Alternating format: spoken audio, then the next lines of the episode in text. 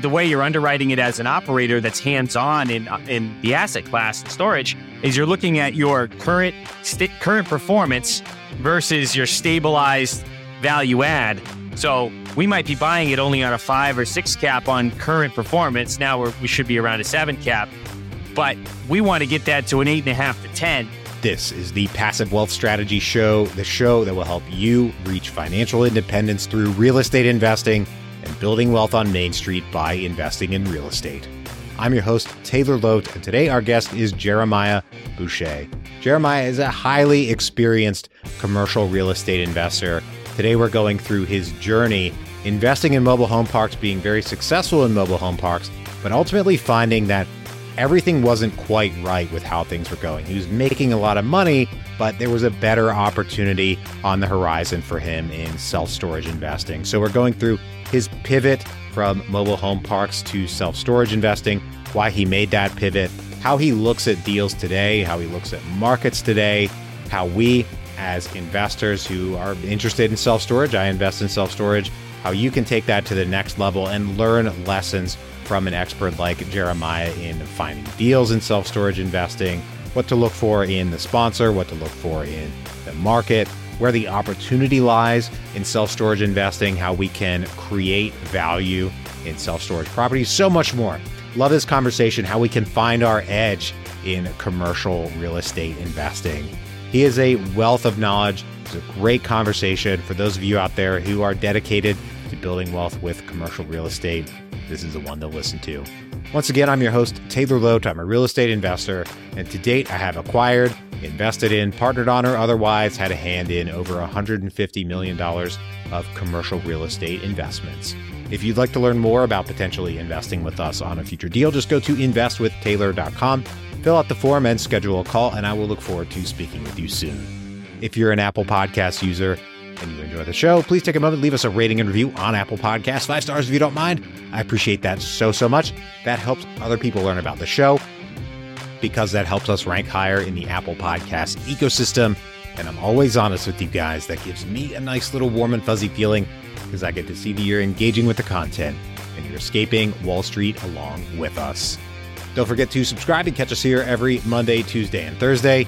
Once again, our guest today is Jeremiah Boucher digging into his transformation from mobile home park investor to self storage investor, how we can have an edge as real estate investors and commercial real estate investors, and so much more. So many great lessons, so many great nuggets in this one. Without any further ado, here we go.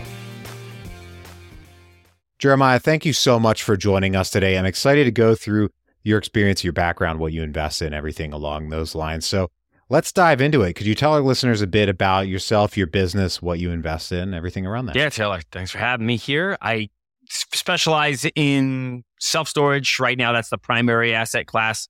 My company's called Patriot Holdings. We're building a brand where we aggregate facilities around the country, meaning buying small mom and pops or medium sized mom and pops, suburban tertiary markets. They're mismanaged businesses. We pave it, paint it, light it, fence it, do all the good technology put in good management, raise the rents, and then add the value. So we're pure value add investors, been doing it 20 years. Also, I originally started in manufactured housing. So mobile home parks or land lease communities, they're the flavor of, uh, I guess they were the flavor of the market a few years ago. Maybe they still are. They're a little overvalued. So that's why I haven't really hit heavy into that management or that asset class. A lot of work too. I can give you the down and dirty on those. And then right now I'm building my my first big box kind of fusion center, 150,000 square foot industrial in Boston. And we're doing some small bay industrial that complement our storage. That's awesome. You have so many things going on. And I'd love to dive into, since you mentioned it, kind of the, the hairier side of mobile home parks, because in recent years, they've kind of been pitched to investors as, hey, you know, it's kind of easy. They're all cheap. They cash flow great. You just hire somebody who lives in the park to manage the whole thing for you but the reality is a little more uh, complicated than that. Yeah. So let's dive in. let's dive into it. Yeah, it's a good topic because if this podcast is for investors by investors, right? So it's people want to know what the heck I'm investing in and how do I get in a, a return or an edge or an advantage through this alternative investment. Because if you're investing in mobile home parks or some type of unconventional asset, you want yield. So I would say number one, you got to evaluate. There's two things. Obviously, it's the asset and the sponsor or the operator. So number one, to vet the asset, I would say, you know, you don't want the old beat up trailer park. It, it, it's just a rough asset to manage. I mean, now if it's a covered land play, that's a different angle. If you're buying it in Denver, Colorado, Las Vegas, Nevada, LA in California, that's a different story because that's just the path of uh, 12, 24, 36 months to get it re entitled, get a higher and better use, and then transition that asset to a different use and develop, you know, something that has a higher value. That's a different, that's a different ball game. What I'm talking about is buying actual manufactured housing that you're going to hold for five to 10 plus years. So you want to have number one, a really good infrastructure and a really good tenant base. So, and you, what I mean by that is that your grandmother or your mother would not be afraid to be there where, you know, you, you have good cars, decent, decent cars. You got decent houses, vinyl siding, shingle roof to the, for the most part, some metal houses, but there's somewhat a pride of ownership. It's just a scary place to be because I have to tell you that is just such a challenging aspect of the business where I'm not saying it can't work, but if you want to own it long term and you want to really have predictable returns over time, if you bid into those old trailer parks, you're going to just pump tons of money into capex and the operator is going to burn out. So that's that's my opinion. Anyone can take it for what it is. There is money in really low income communities, but I'm done with them. So for me, you know, I would secondly look at the operator. What's their track record? Have they bought a lot of these parks? You know, how do they, what management reports do I get? Do they know how to sell homes? Because it's a very important aspect of the business. And it's a big differentiator from apartments. So if you buy a mobile home park and your homes over time depreciate, so two or three or four of those homes are dilapidated, the tenant doesn't really want to deal with them anymore they walk away from them or you have to put a lien on them and evict them, you're going to have to come in there and replace that home. There's only so much you can go and fix an old mobile home. So you need to find out do they have a track record buying new homes or finding used homes and selling them in the park? Because the ultimate model that everyone wants to own is just the land. You do not want to own any of the units. You don't want to Section 8 them. I've done it. You don't want to rent them. You want to own, you want a pride of ownership where the tenant owns their own home and then on our end, we just lease all the land. So that's what folks talk about so often is you just want to own the land. You don't want to own the trailers themselves or the homes themselves if you if if I want to get the terms right. Kind of what I've found, this is not an asset class that I invest in, but I know a lot of mobile home park investors. What I found is that's easier said than done. Mm-hmm. You're maybe you're buying a park that has homes that come with it, or you just kind of gotta pick them up over time because people are just going to leave and abandon their mobile homes on your on your facility. So how I mean how do you really deal with that in a in a real sense and getting those getting those homes, you know, off of your books and and sold to somebody if you do kind of inherit them by buying a mobile home park? It's an active campaign where you have to have a sales process with the tenants where you're essentially and doing an installment sale and giving them structuring a sale over time where they would own the home if you are going to sell it to that tenant, you want to structure a way to sell that home to that tenant at any means possible over a two year payment plan, three year payment plan that gets it off your books, like you said. It's just communication, participating with the tenant. And then if you don't want to buy a park where 80% of the homes are rentals or 90%, that's a very hard transition and there's a lot of repairs and maintenance. So you might would want to steer away from that or, or investing in that unless this person is getting it for a great deal and they have a track record turning that around. But you want to avoid, I mean, there's no way around it. You have to really work with the tenant and, and try to sell it the best way you can. It's a rent to own program, an installment sale, whatever it takes. Okay. Okay. So you made that shift or you kind of moved away from mobile home park investing, gravitated more toward self storage investing. I might be messing up the timeline here a bit, but you made some decisions along the way to get more into self storage. You talk about having an edge in real estate investing. So, what kind of sparked that for you? Do you remember the moment where you thought, maybe I should start looking for other asset classes or the self storage thing looks like a great opportunity? Do you remember when that happened? Oh, yeah. Yeah. I mean, one particular moment, there was a cowboy in Vegas where I was managing these parks. I had four of them throughout the city. He couldn't, he would not get out of the home. He was an alcoholic. We had so many repetitive domestic issues with this person, with the cops. And I'm, I had to go over there myself and try to get him out of the home. The cops wouldn't evict him because there, we had a lien on his home and they weren't going to get involved with this process with the mobile home. We didn't have the sheriff to, to get a warrant and to get him out of there. So they said, Hey, it's your problem. It's a bad area of town. It, you know, if he didn't break the law, we're not dealing with this type of rental issue. And then one of the, he was, I, I knocked on his door. He's telling me he he doesn't want to pay. He has a gun in his holster. He's got a Budweiser.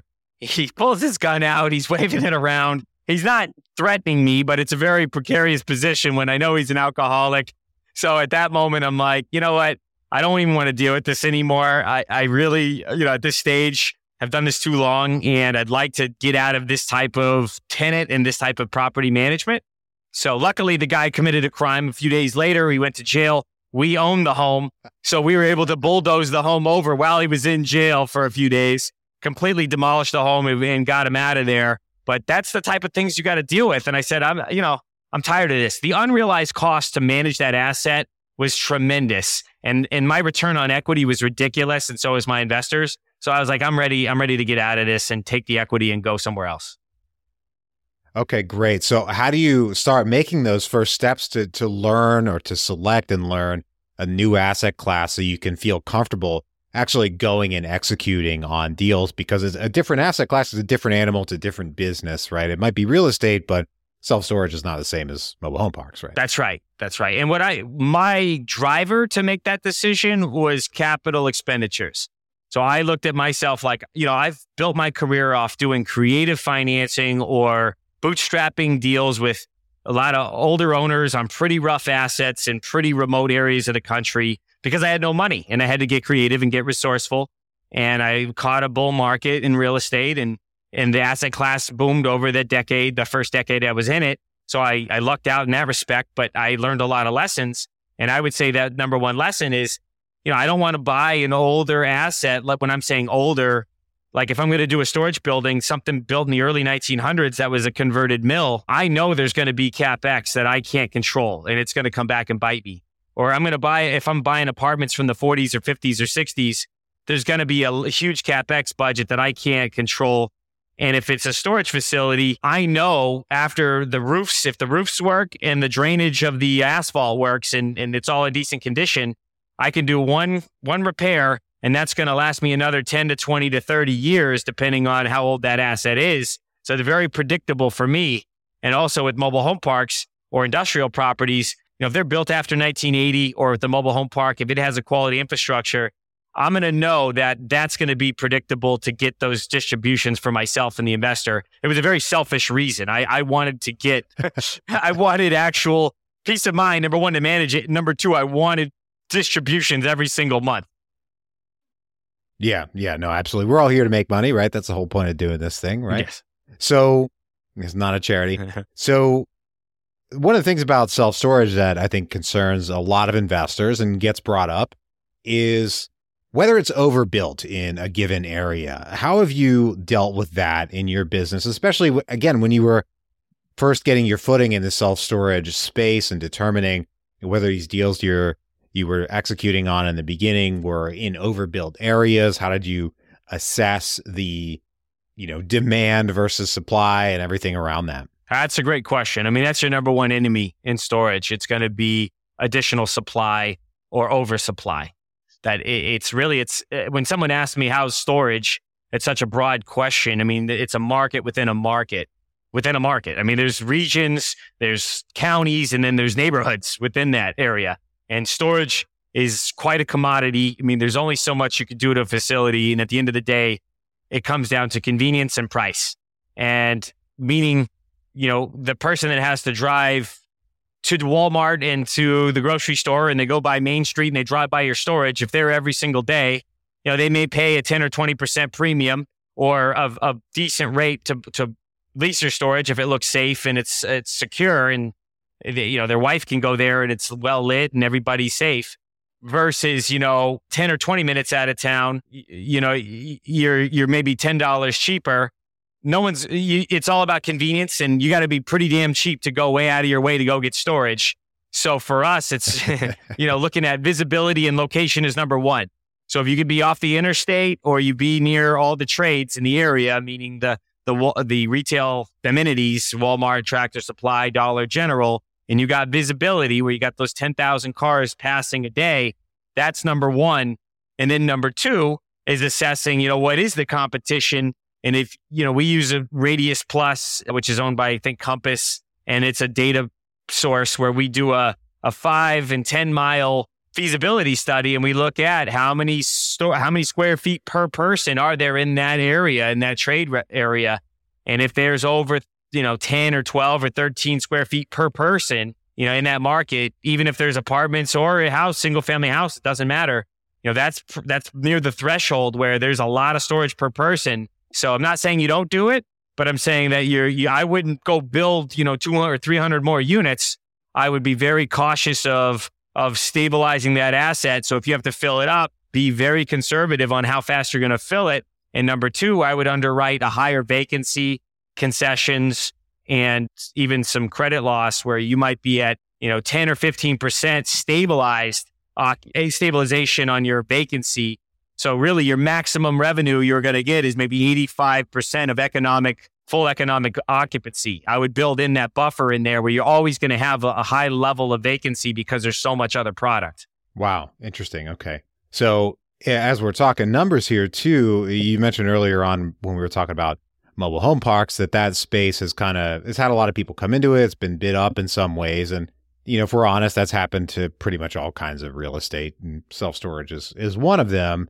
But you know ostensibly the the deals are still out there. The deals are still working for you. I know deals are still working me for me so i'm happy. But how does that that like appreciation in the market and self storage like affect you? How does it grab you? What do you think about that? Are there too many newbies out there doing self storage deals or do you still feel good about the future and conditions of the self storage market? That's a great question. I the way we look at it right now when you adapt to the marketplace being inflated is you, number one, you got to have good deal flow. So you got to really be going out there and finding off market deals by connecting to a lot of off market owners through your database. And that takes a lot of time and effort, you know, where we're constantly cultivating data from Google and from CoStar and all that good stuff. But the really the way you're underwriting it as an operator that's hands on in uh, in the asset class and storage is you're looking at your current st- current performance versus your stabilized value add so we might be buying it only on a five or six cap on current performance. Now we should be around a seven cap, but we want to get that to an eight and a half to 10. So even in conservative underwriting, there better be a big value add kick. So number one, raising rents, which right now I wouldn't, I wouldn't project much of doing, but you're finding some of these owners that are so far below market and they're so mismanaged that that still is there because they don't even have a website where they actually rent the damn units from. So I mean, you're just you're just being available to the customer. Then you know you're actually opening up the the facility to being advertised.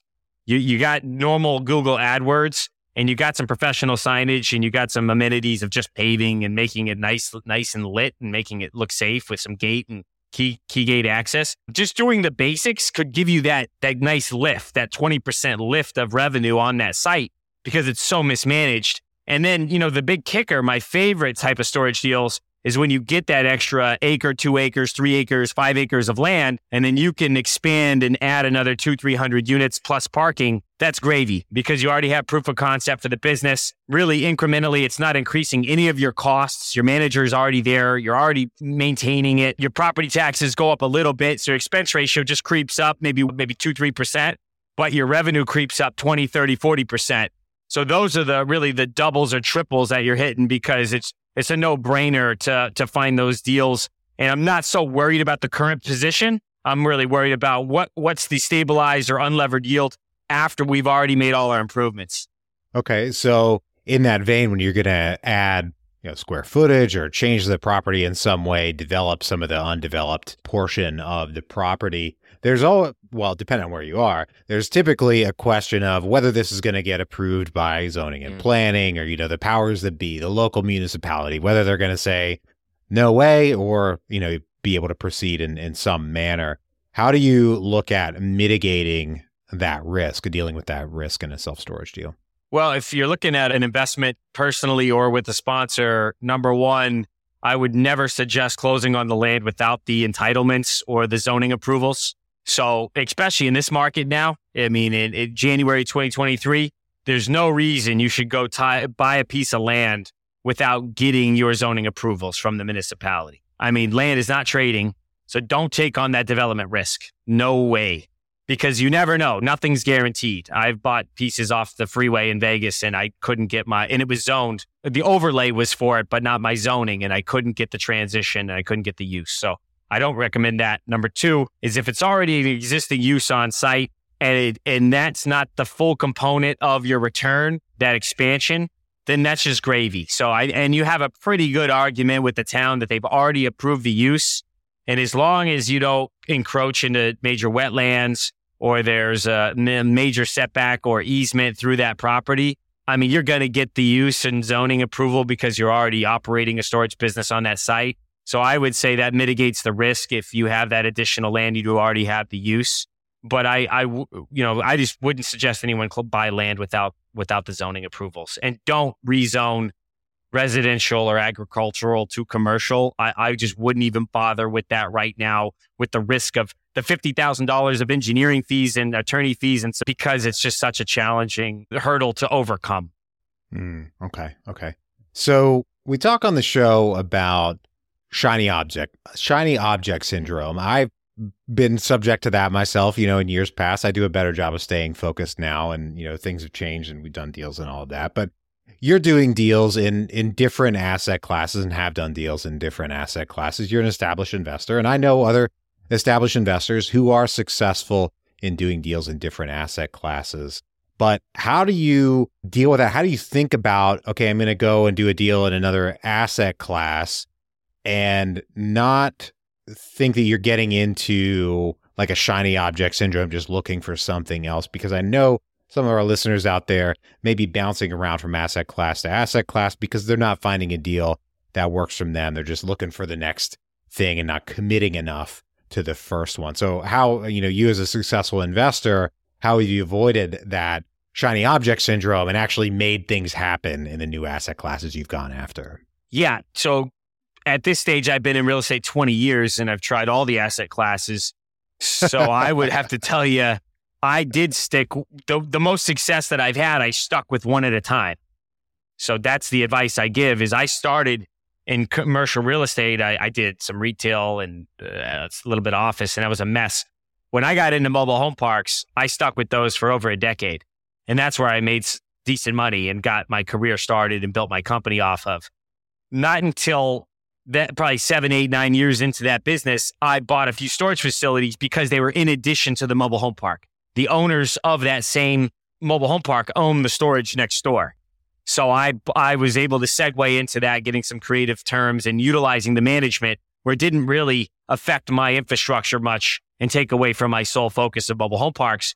As 2018, 2019 was, was uh, transpiring, I saw the asset value in mobile home parks skyrocket and I saw those issues of capital expenditures and management issues for me to scale. And I thought, okay, I have a few storage facilities. I like this asset. I'm going to pivot. And then I allocated my resources really over to storage. Now I had some residual deals from that I legacy type things that, that I found in mobile home parks from the decade of relationships I already made. But I was fully focused on really prospecting storage. And then all my resources went over to this direction. And that's how I was able to scale to, you know, 70 facilities and 3 million or 300 million in assets in those asset classes. So I, it was all, all focuses, all guns blazing on one asset class at a time. And then anytime I did something out of that arena, like when I bought a retail center and did a, a laundromat in uh, Connecticut, that was a huge waste of time. So it's like, I suggest people stay focused on one at a time and and don't bounce around. It's if you're especially if you're starting out. So, how do you, I mean, how do you focus? I mean, especially in the short term, right? There's so many things pulling on our attention, right? Whether it's 24 hour cable news for some of us or time wasting sites or apps or, you know, what have you. You're getting all these things done. Obviously, in the, in the short term or in the moment, you're managing to stay focused and execute on your plan and, and get things done. So, do you have any practices around that to keep yourself, you know, pushing forward on a minute by minute, you know, hour by hour basis and, and getting things completed, not getting distracted? Oh man, that's for every entrepreneur, executive, business owner. This is I think it's the critical issue of the day. You know, focus is the key asset that we have, our energy and focus, because without those, time gets obliterated anyway. So what's the use of time if you can't channel it right with energy and focus? So I, I, I think that question is the magic pill, right? She's like, I have no idea how to, uh, how to really answer it. But the, way I would say is I'm hyper focused on a few key levers in my business, a few key drivers. And those drivers are a, really acquiring storage by leveraging my team. And we have a sales staff and a data staff.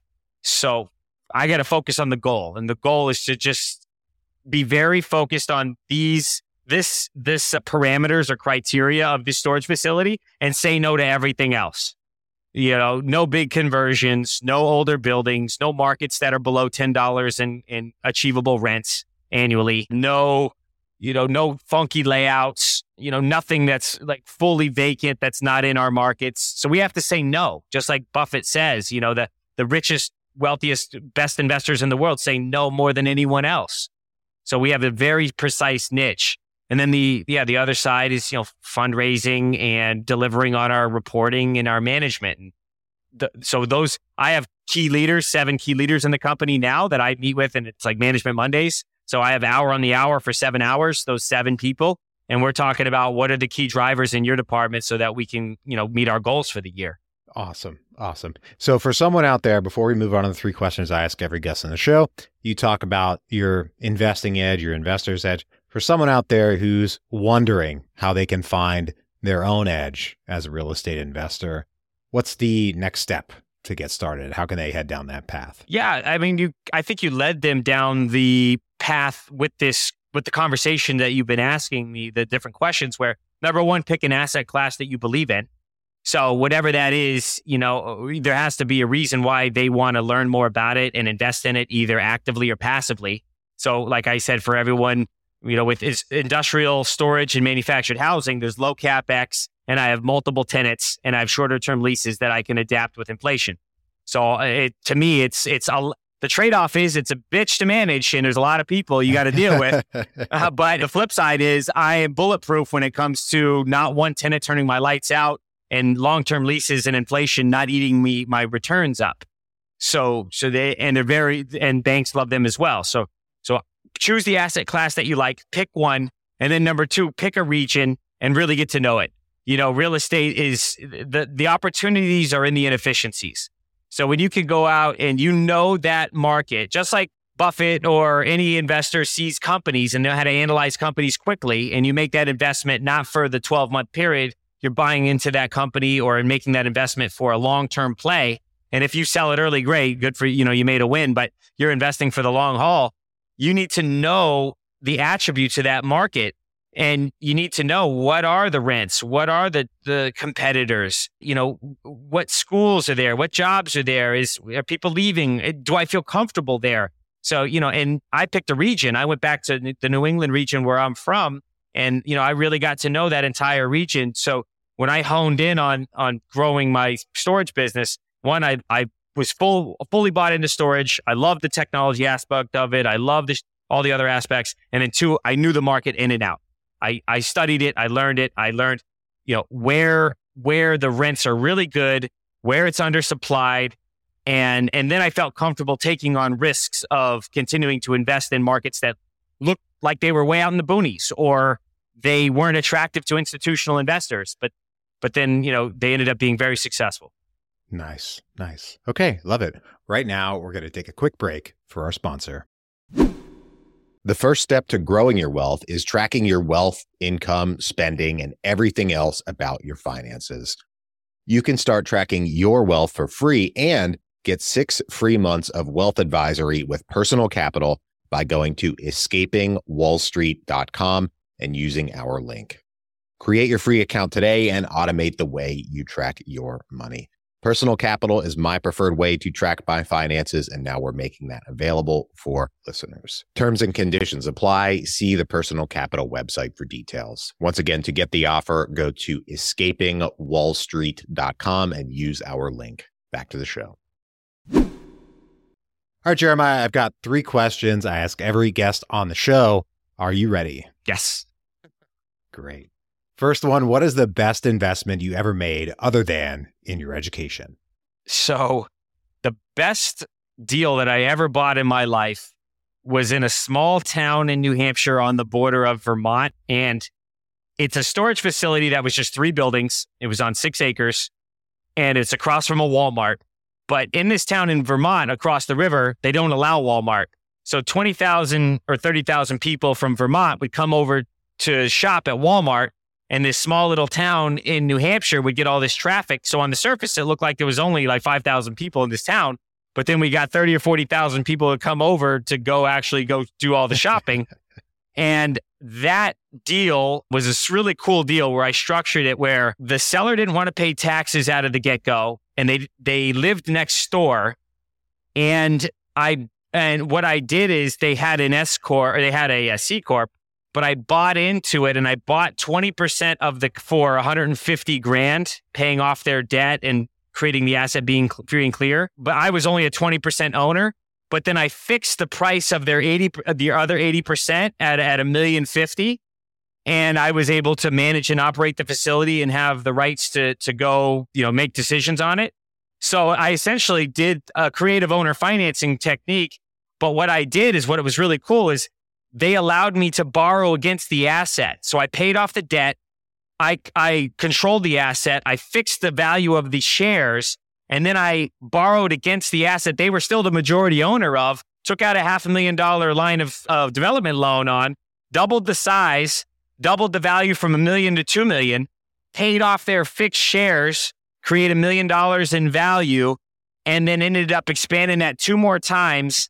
And they reinvested with me in the facility down the road, and I bought the competitor and now I own this market and I create about $80,000 of gross income every month. And that's a $10 million valuation on those assets. And my cost basis is under five. Yeah. Wow. Yeah. That was on, awesome. on $150,000 investment. I created $5 million in value. Shook. That is quite the deal. I love that. So we had the best investment. Now we go to the other side of that coin, the worst investment. What is the worst oh, investment oh, you ever made? Oh, I've had I've had a few. A few, a few. The worst, well, monetarily, the worst one I invested in in real estate was an office condo building in Puerto Rico. And I did it for tax reasons in order to get depreciation to offset actual gains in a year.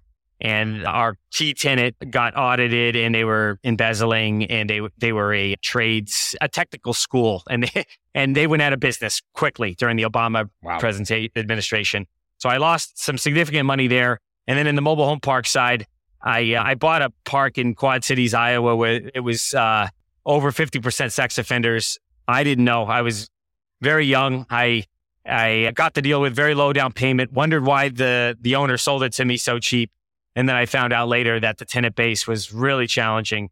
And uh, I learned a lot of lessons there and, and, got out of that. Didn't lose money, but that was uh, that was a really m- bad nightmare. Wow. That's add that to your uh, due diligence checklist. I suppose. Yes, yes. Well, my favorite question here at the end of the show is what is the most important lesson you've learned in business and investing? I would say in, in my book, I put the six that I learned, but out of all of them, yeah. The, uh, so I called my book Finding Your Edge and uh, how to win at the game of commercial real estate.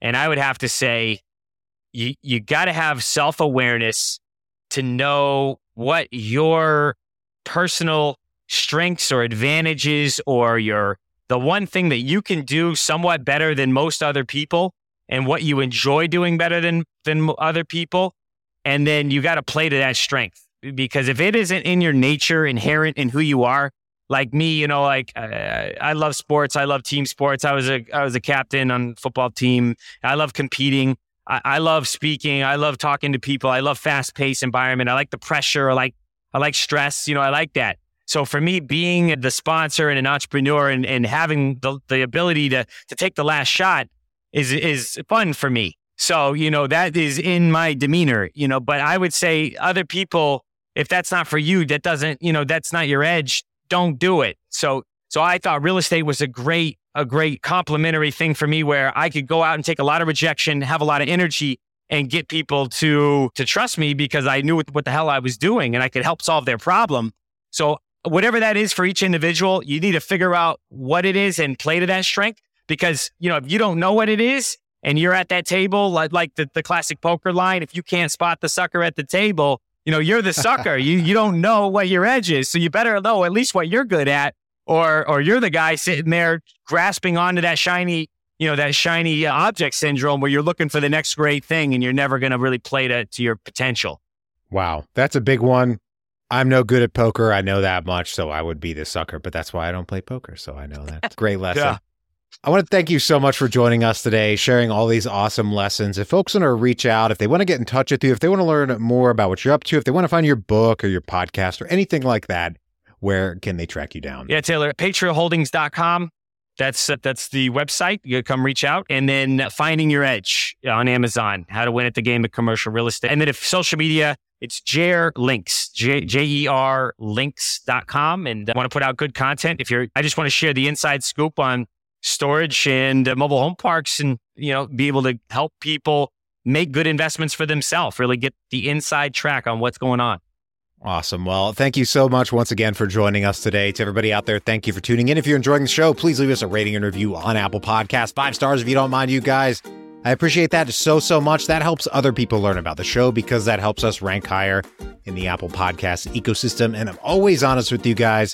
That gives me a nice little warm and fuzzy feeling because I get to see that you're engaging with the content and you're escaping the Wall Street casino along with us. Don't forget to subscribe and catch us here every Monday, Tuesday, and Thursday.